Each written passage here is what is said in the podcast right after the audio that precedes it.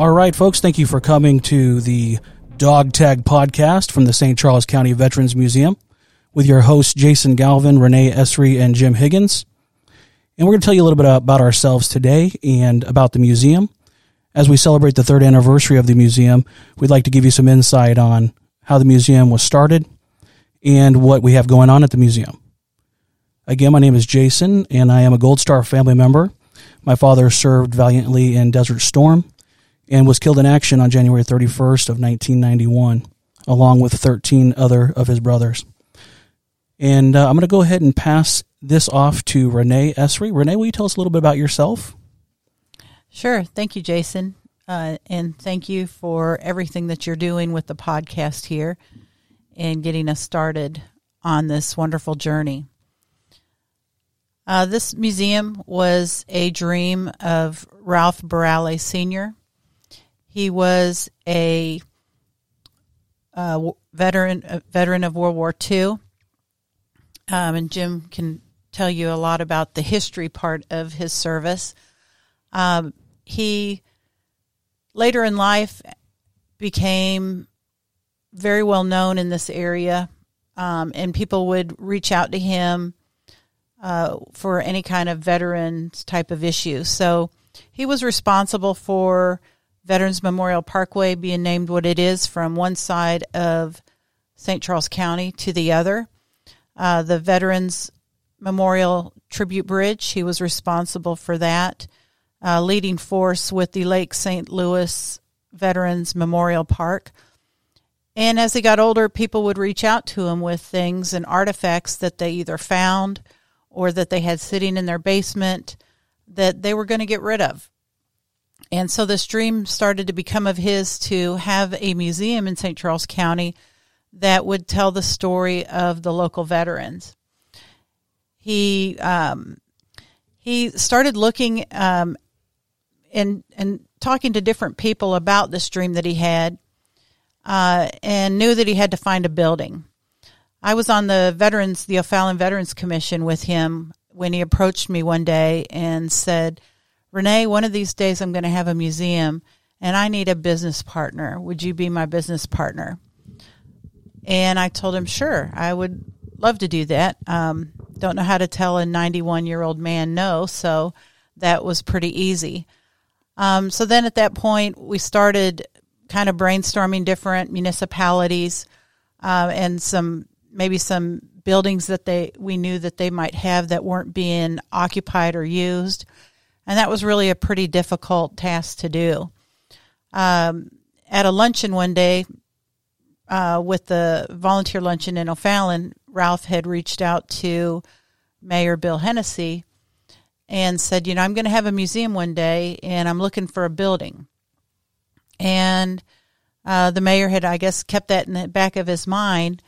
And at another event, he pulled Ralph aside and said, Ralph, I think I've got a building for you and it was this building that we're sitting in today at 410 East Elm Street.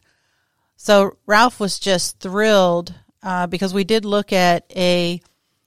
Uh, we tried to reach out to Wentzville, see if they had anything, because we thought that they had uh, an old building at the corner of um, Pierce uh, Boulevard, the old Commerce Bank. We thought they owned that, but they didn't. It was already, um, you know, private sale. So this really became our option. And when the mayor brought us here, uh, we just fell in love with the building. At the time, it was a civic annex.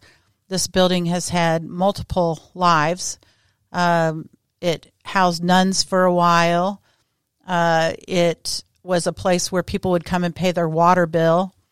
And then when we got it, it was actually the civic annex, and the primary function of what was going on here was the young girls uh, had their dance classes here. So we knew we had a lot of work to do, but it was just a beautiful building. Uh, and at the time, it seemed so big to us. We were worried we would never be able to fill it up with uh, stories. Um, but we would meet. We uh, we met um, every few weeks. We would meet and talk about things and uh, Ralph would always keep us focused on, you know, our mission is going to be to tell the story of the veterans. and uh, we would meet in the kitchen. We met at City Hall. Uh, we met at some restaurants, you know, wherever we could get together to talk about this dream that he had and how we could make it become a reality. So it was kind of a lot of fun in those early days. There wasn't much really going on. Um, just trying to figure out how could we include all the different municipalities in St. Charles County and get them to actively participate with us in this dream. So we were doing a lot of letter writing at that time and trying to find other people, uh, you know, to bring on uh, that could help us, you know, with this journey. So uh, it was a lot of fun, and I I am really glad, you know, even when we started, when we finally did get inside here, the museum, and and I don't want to say we were a little lost. Ralph had passed away, um, and we were having some pressure, and um, it was great when we were trying to figure out how we were going to put these displays together. That you know, Jim had reminded us we need to go back and make sure we focus on what Ralph's dream was, which was to tell the story of the veterans. And that should always be at the heart of everything that we do, and it should be our guiding principle. And so we've really kept that mantra as our own, and that's exactly what we do here every day. That's beautiful. Thank you so much for sharing that, Renee, and uh, giving us some feedback around how everything started around here and and um, what the dream was. Uh, Jim, would you mind telling us a little bit about uh, from your standpoint? Well, the uh, thanks, Jason, and that was great, Renee. The uh, the thing that's kind of stands out to me, and I look back at it this day. Ralph was a private, and he landed on Utah Beach at Normandy, served at the Battle of the Bulge, and uh, with Patton, and was among the first troops to enter Dachau, the oldest concentration camp in in Germany. You know, and, and it was it was really a delight to be able to talk to Ralph many years later and, and get a perspective of a World War II veteran for a number of reasons. First, I'm a history buff, and I I really really enjoyed the firsthand accounts that he gave us. Uh, he often said, "We knew why we were fighting the Japanese because they bombed us at Pearl Harbor. We weren't sure why we were fighting the Germany until we went into the concentration camps, and we knew that never could happen again, and we had to uh, we had to stop this." So Ralph's perspective on the history part of it and his personal experience positioned him well to to really lead the uh, museum here. It was um, nobody. Renee said at one time there, nobody ever said no to Ralph, and and uh, I actually reached out to him. If I after I saw an article in the paper with him, and I think he was at the time he was 92, 93, and it was in the Post Dispatch, and I had met Ralph when I was twenty years old. He was one of my best friend's father and I reached out to him and just took him to lunch and said, you know, what you're trying to do there. I'm a history buff, and if you want some help, I'd be glad to help you. And it became, uh, and that's when it started. And I was invited to join the board shortly after that, and and we're sitting here today now, three years into the um, into the museum and busting at the seams. That's great info, Jim. Uh, would either of you like to give us some feedback of how the uh, displays or the um, the exhibits are maintained or decided on how they're going to be shown and and uh, just kind of the the layout of of how things go at the museum maybe the the different um, galleries if you could one of you guys could kind of share with us how that goes so one of the the neatest things um, that you know in those moments of uh, when you question yourself and say, why do I continue to do this? um, what keeps us coming back is when we get to sit down and meet with a veteran or the veteran's family, and they come into the museum and they see what we've done, and they want to be a part of that. They want their story or their veteran story to be honored and to be told. And as Ralph would say, no one is ever gone as long as someone still has memories of them. And as much as we can say the person's name and tell their story, they're still alive to us. They're still there. And so that has been um, kind of that drug for us that when we meet with someone and we get their story and uh, you know jim can talk a little bit about how they research it and all that they do but it's it's so honoring that they've taken the time to come here and share that with us and pass that on so that we can continue to tell those stories. And i feel like i know like Al Suling. I feel like I know him because I've told his story so many times and I've met with his daughter and some of these other veterans that we have here in the museum. I feel like they're now part of my life uh, because I know, you know, some a little semblance of, of what they went through and what they did for our country and for me. Uh, so that is a great honor and just kind of keeps us coming back. Um, but Jim can kind of tell you the process of kind of how we go about and how we put these things together. Well, the one thing that's kind of exciting here is people say we're all volunteers and we're not paid. Well, that's not really correct. We are paid when a 96, 98 year old, 102 year old man does come in and talk to you about his story. That's that's worth gold in in my opinion, you know, I mean that's that's our reward for doing what we do. And and Renee's right. Some days, you know, we're we're trying to, you know, ask ourselves, you know, why are we knocking ourselves out? Because it is a hard job and what we're doing. You know, we opened the museum. We had six hundred dollars in the bank, mm-hmm, mm-hmm. and we had, you know, before we opened the museum, we had virtually no overhead, and we're starting to hit the big time now.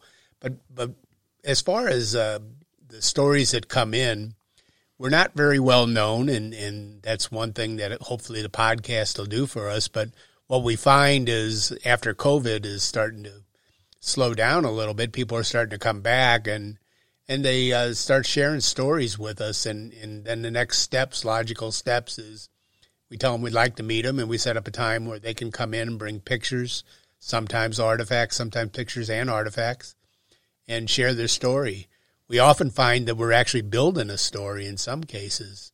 There's on many occasions we've been able to kind of build a story based on unit information and what we can find on the internet, ancestry, and newspaper sites. And we've actually built a story oftentimes and we've told the families stuff that they didn't even know about their ancestor, which is kind of exciting. So we do an interview process. It's the best way to do it. Have an interview with the um, with the veteran or have an interview with the veteran's descendants, and we work through the story. You know, we uh, actually photograph and record everything. It's placed in our storage unit, and then we start the process of writing the story and researching it. And sometimes a month, two months, maybe even three months, depending on how busy we are. You know, the uh, story becomes an exhibit in the museum. We have several kind of stories in the museum. One is, uh, you know, they all go onto our website, we do have, if we have artifacts to augment the story, we'll actually build a story and uh, and actually place the artifact, a uniform, or some other memorabilia with it, and we'll actually put it on display. So there's a number of different kinds of stories we have in here, and uh, we preserve them for the family in here.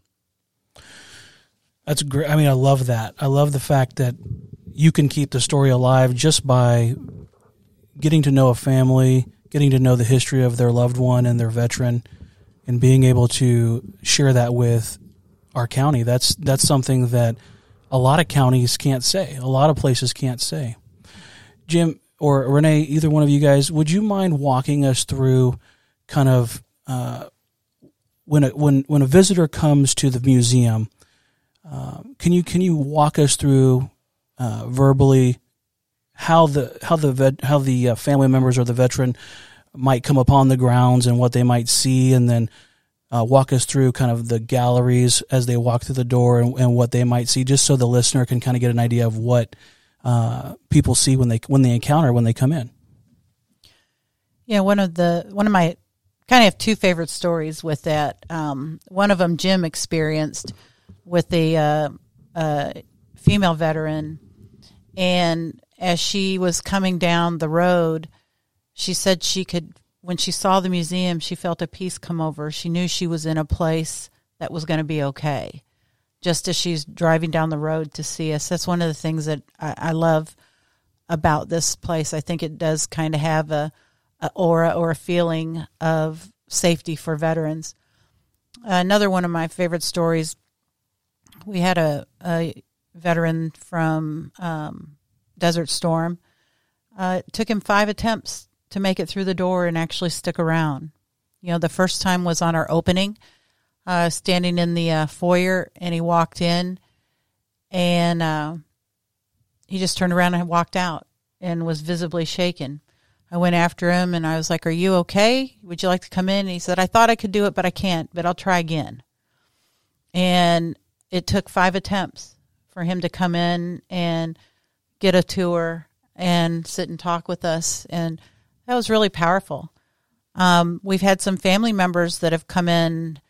Um, well, we have family members that come in pretty much every week, um, and they'll bring their other family members that come in to visit from out of town. You know, it may be that maybe the daughter of the veteran uh, lives here and gave us the information, and we were able to develop a story of her of her father, maybe. And then when her brother comes into town, she brings all of them in, and you know, we have that occur all the time, and it's just wonderful. And again, it it it's pervert, preserving that story, and you know, giving us the opportunity to honor that veteran. Um, it's just, and for me personally, you know, um, when I got out of the service, um, there was kind of a piece of me, I don't want to say that died, but it kind of did. You know, I went through a grieving process that camaraderie and the friendship that you have when you're in the military. There's no place I've ever found that. And believe me, I've looked. Um, when I started doing this, it was one of the wonderful things that helped me. I felt like I was back with my people again. And that's kind of how I always put it. Um, I love coming here. I love being here. I love being surrounded by veterans and patriots and people that are dedicated to, you know, preserving these stories and, and all of that. It, it's just a big comfort to me as well. Absolutely. Jim, do you have any insight on kind of similar to what Renee said? And, and maybe also if you could walk us through the gallery and just kind of what the, the uh, guest might see, the veteran might see as they come through and, and kind of walk us through that. Renee made a few good points there, Jason, that, that I just want to expand on real quickly because one of the things that I don't think any of us were quite expecting when we opened the museum was the power, some of the, the power that the, what these people would feel like when they came in. 50, Vietnam is 50 years ago and to have people from the modern warriors to going back to the Vietnam era, you know, the, to have them walk in and, and get sentimental and, and struggle. They can come in and look at the exhibits was, uh, I think we weren't expecting that. And, uh, and we like to think that, um, you know, it's helped them in a way. Some of them had to come back a second time and some of them are regular visitors to the museum. And, uh, you know, our, our, I look at our early mission statement. I say it needs to evolve a little bit because of what this place has become for veterans and what the potential is of the museum for, for veterans, the modern veterans. But as you walk in right now, one of the unique things about the St. Charles, St. Charles County is I like to tell our guests from out of state that we're like the Wild West was right here before the gold rush and, and the, the expansion west. We had Indian fights in 1812, the War of 1812. We've got about 35 to 40 uh, Revolutionary War veterans buried within just a few miles of the museum. We we know that they're there. Uh, you know, we we don't have any exhibits on the early settlers in the area. We know Daniel Boone lived not too far from here, so the, the county is really rich in history.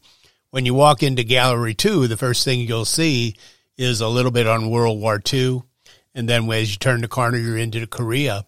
Korea has become called it, it's called the Forgotten War, and uh, that's really a slap in the face to the veterans of the Korean War. We have two Korean War era veterans that volunteer here, here at the museum, and I think both of them would tell you that you know they absolutely love it, and, and it's you know like a dream come true being able to come in here and tell their stories. You know, we do have an extensive collection of Vietnam era uh, stories and artifacts. It wasn't that way when we opened. It took the Vietnam veterans a little time to warm up to us. And one of the things you move on from Vietnam, you see is the modern warriors, Desert Storm and the Gulf and Afghanistan uh, battles. And we don't have a great collection of that in stories, but it's it's coming along nice. You know, we uh, they're a little slow to bring those stories in. We're wholly dependent on veterans to bring their stories to us, and and we don't push them, we don't coax them, we we coax them, I guess, but we don't we don't drag them and pull them in here. But you know, it's it's very fresh in our minds, so it, we think it'll come in in time. We have uh, we have a lot of things that we're trying to do to make interactive things for kids. In the uh, in gallery two, we got a flak jacket, Vietnam flak jacket, and helmet, and, and pilot's helmet where the kids can try it on. We even got a uh, M16 replica rifle over there. They can put the gear on and kind of feel like they're uh, you know part of uh, the military. There, they they enjoy that. As you go through into the well, one thing I do want to mention that we've got over there we got a wall of honor, which features 116 names of those killed in action since the First World War. These are uh, happen to be all men from the county that were killed in action, and there's some incredible stories there. And one of our recent acquisitions that I'm going to let Renee talk about a little bit is, is panel 18 East, the uh, traveling wall, the healing wall. We were fortunate to get one panel of a wall that was being re- retired. You want to talk about that, Renee? Sure. Um, a friend from the Missouri Air National Guard, uh, when her and her husband retired, you know, the first few months were fun. Uh, and then things settle down and it's okay, what do we do now? And they volunteer their time with uh, the traveling wall. And um, they reached out to me that um, they're going to be de- decommissioning a few panels to make some repairs. Uh, some names have been changed, added, taken off. Um, and so whenever the panels in DC are decommissioned, they have to decommission their panels as well. It doesn't happen very often, and he said there's less than 10 of them around the country. And um, he wanted to know if we would be interested in one of the panels. And uh, of course, I said, yes, we would love to. Uh, but I didn't tell anybody because it's one of those things you just want to make sure it's really going to happen before you get everybody's hopes up. Um, and so then I got a call one night and he said, Hey, can you come out and pick up this panel? And so my husband and I went out there and of course driving home, you're driving here to the museum. We were both a nervous wreck thinking we would get into a car accident or something and the panel would be destroyed. Um, but God was on our side. So we made it here safely. Um, but this has just been a great addition because, like Jim said, when we first started out, we didn't have many artifacts from the Vietnam veterans. And it took, I think, you know, they've been burned and they've been disrespected and dishonored. And I think it took, they wanted to see that we were going to be doing the right thing and we had to gain their trust. And once we did, uh, it's been wonderful ever since. We get a lot of Vietnam veterans visit and so this edition uh, is really powerful for them, and it means a lot. Uh, one of the first calls that I made, or the first call I made when I had this in the back of my truck, was to Sheldon Hartsfield, who's the commissioner of the O'Fallon Veterans Commission, and he's a Vietnam veteran. And it was a conversation I will never forget. You know, as I told him, I said, You're not, I, I said, Are you sit- sitting? And he said, Yeah.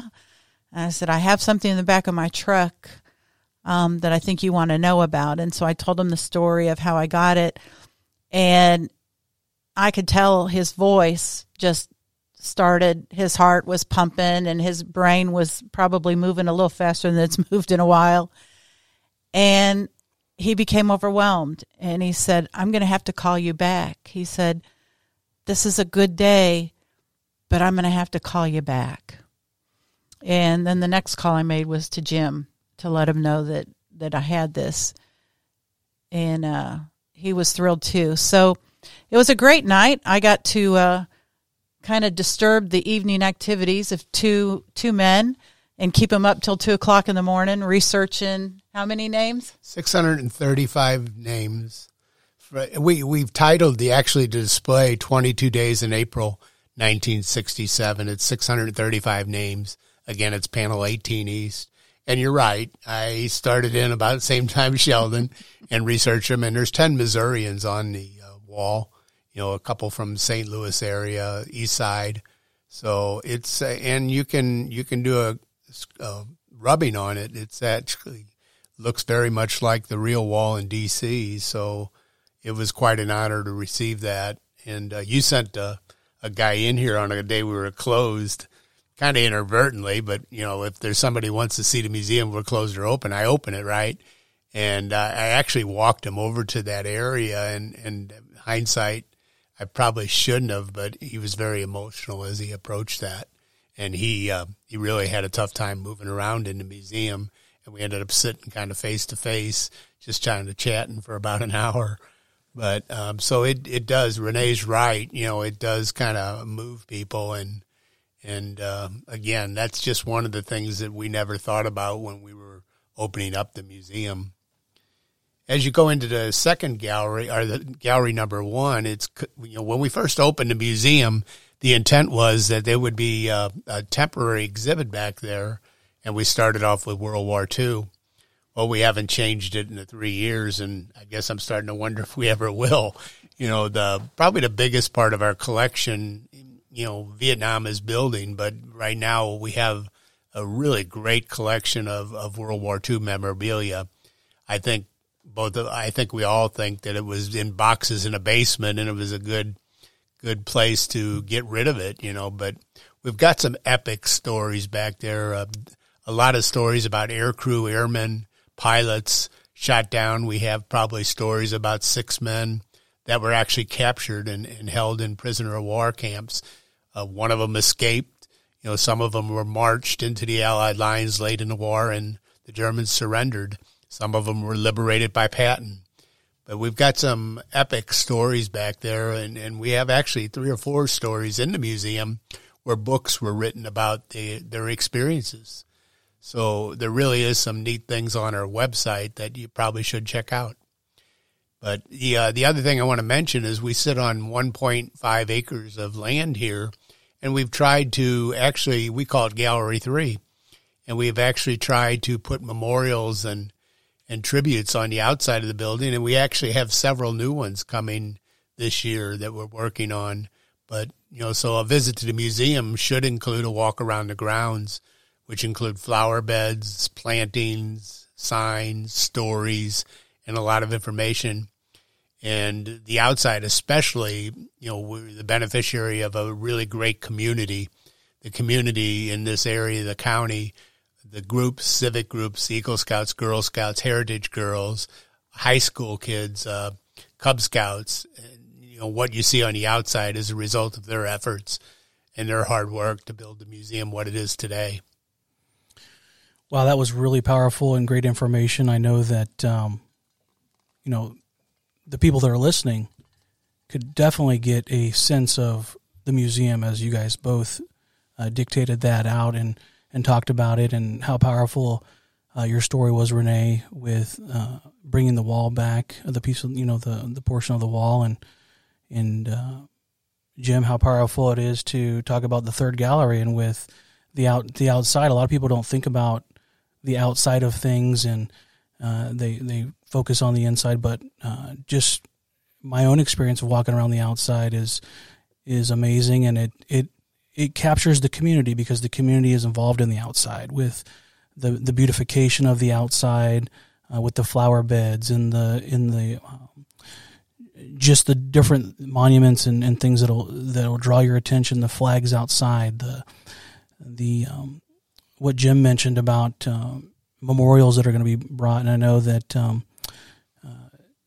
that'll continue to grow. So, you know, I think that uh, as you mentioned, with uh, the overwhelming power of of um, the museum for some people, you know, I'm not a veteran, but uh, you know, my father was was killed in action, and I've I've always been drawn to um, anything veteran related, and a lot of my father's uh, battle buddies and and things of that nature. We're, I'm friends with them, and it gives it helps me feel closer to, um, you know, my father that's not here with us anymore. So I could only imagine what it would feel like for a veteran.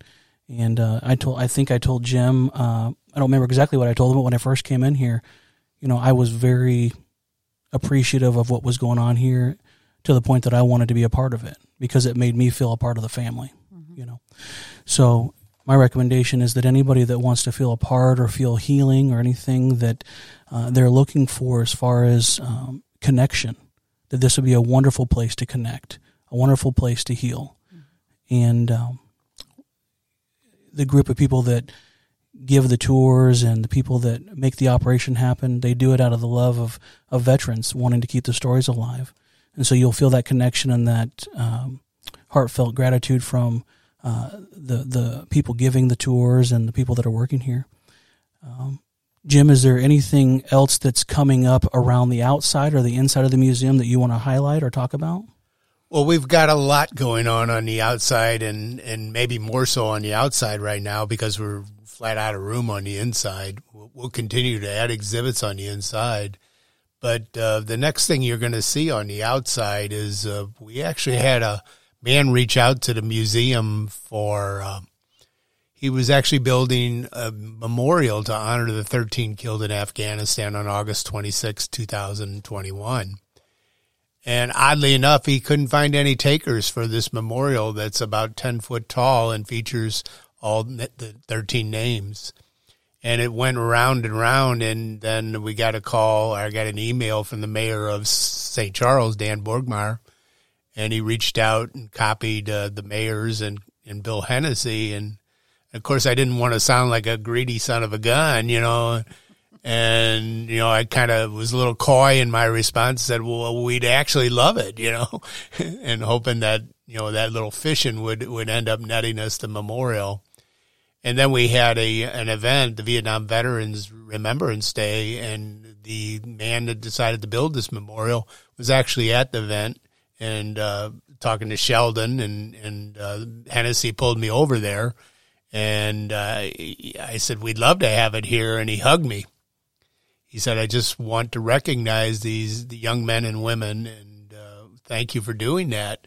Which seemed kind of odd, thanking us because that's what we do here. It's it's our mission is to honor those veterans, honor all veterans, so that'll be placed here probably. Um, the, the, footing will probably be poured in the next couple weeks, and this memorial should be up by the end of July, probably in time, you know, for the 26th, the uh, anniversary of, of the uh, suicide bombing. So we're excited about that. The other thing we're working on is what we've come to recognize here at the museum when you when you take in the stories of some of the modern veterans, what you start to understand is many, many of them come back. And the old adage that some gave all, all gave some, I come to respect that a great deal because they come back and they're not the same person that left. And and a, a lot of the politicians are real intent on putting names on a wall and you know, and, and, raising the flag next to it, but it's not telling the stories of those that came back changed. And we want to build a tribute that actually talks about it and how they came back and how their life changed because we know it's it's a fact that they came back and they're struggling with PTSD. And it doesn't have to be boots on the ground that that causes PTSD. It's just some of the experience in the stress situations you're in in the military that cause that. You may never have a bullet whiz by your head, but because of what you're doing, you're experiencing PTSD. I met a mother of a soldier the other day that he flies drones out of Phoenix, Arizona, and he's got PTSD because the drones were armed, the drones stuck, and he killed somebody. So PTSD takes a lot of forms. And I think it's important that the public realizes that that those that went away and those that come back are very different people. And we've got that in many of the stories that are in the museum. So we're right now working to get sponsors to build this War on Terror tribute and it's not going to be names on a wall. It will have names on the wall, but it's also going to reflect how these folks changed when they came back. You know, it was very stressful coming back. I've heard many veterans say the first day I didn't get up and put the uniform on was very strange. We've heard people like Jonathan say to us, somebody cuts me off in traffic, I'm right back there driving a convoy and looking for something to come shooting out at me. So it can be years, but it's still stressful for these guys. So we want to build a tribute of sorts that tells the public what these folks went through. So we've got a lot of other events going on here on the outside. You know, we have car shows. We have uh, we're going to trying to put together a Jeep rally, and we have a lot of events like that. We also have a war uh, the the uh, Fallen Heroes Memorial coming here over the Fourth of July weekend, and that uh, is the dog tag wall. We also call it. It's, it's seven thousand forty dog tags of those that gave their life in the war on terror. The memorial will be set up on uh, the uh, June 29th, about mid morning, and it'll be here until it's taken down on July 5th. And we'll be open 24 hours a day. We're going to have taps, rifle salute, and, uh, you know, honor guards every night. We're going to try to do some special events, bring in some special groups. I know the Blue Star mothers are going to be involved in this, and we want to honor them. Um, there was a very similar event on Art Hill here in St. Louis not long back, the 7,040 flags on Art Hill. This is very much like that. There's only a couple of these walls moving around the country, and we expect it to be a real solemn time. So, beyond what you see in the museum and Gallery 1 and 2, you know, we use Gallery 3 and some other ways to honor our veterans. Wow, it's a lot of great information, and uh, sounds like we've got a lot of great things coming up uh, for the museum. A lot of great, um, you know, new memorials, new uh, displays, new artifacts, things like that. Um, I am so happy to be a part of uh, the Veterans Museum, and I would encourage anybody who has not come to the Veterans Museum to come and those who have come to come back because we have different things, new things going on. Um, and so, if you haven't been, the museum is located in O'Fallon, Missouri at 410 East Elm Street, O'Fallon, Missouri 63366. Uh, Jim Higgins is with us, one of our co hosts here. He is here most of the time. Renee is here. She's a volunteer. Uh, she uh, gives tours. She does a lot of things for the museum. So you might run into her if you're if when you come. We want you to come. So when you come, not if, but when. Uh, and Jim is a great host. Uh, like he said earlier, uh, if he's here, the museum is open, and anybody that um, would like a tour uh, can get one. Um, so thank you so much for listening to our podcast, The Dog Tag, at the St. Charles County Veterans Museum. Uh, with my co-host Renee Essary, Jim Higgins, and myself, Jason Galvin. Uh, we also wanted to thank our sponsor. This podcast is sponsored by the Renee Essary Allstate Agency, located here in O'Fallon, Missouri. Renee is, a lic- is licensed in Missouri and in Illinois and focuses on your personal and commercial insurance needs. Her office is located at 2764 Highway K in O'Fallon, Missouri, and that is you can reach her at 636 379 9556. Again, 636 379 9556. Or by email at Renee, that's R E N E E E S S A R Y at allstate.com. That's Renee Essary at allstate.com. And if you're shopping for insurance and want an, uh, an active agent that will educate you and advise you uh, on the coverage that you need, reach out to her. Thank you for uh, sponsoring this podcast, Renee. And uh, we're going to go ahead and sign off. Thank you for listening to the Dog Tag at the St. Charles County Veterans Museum.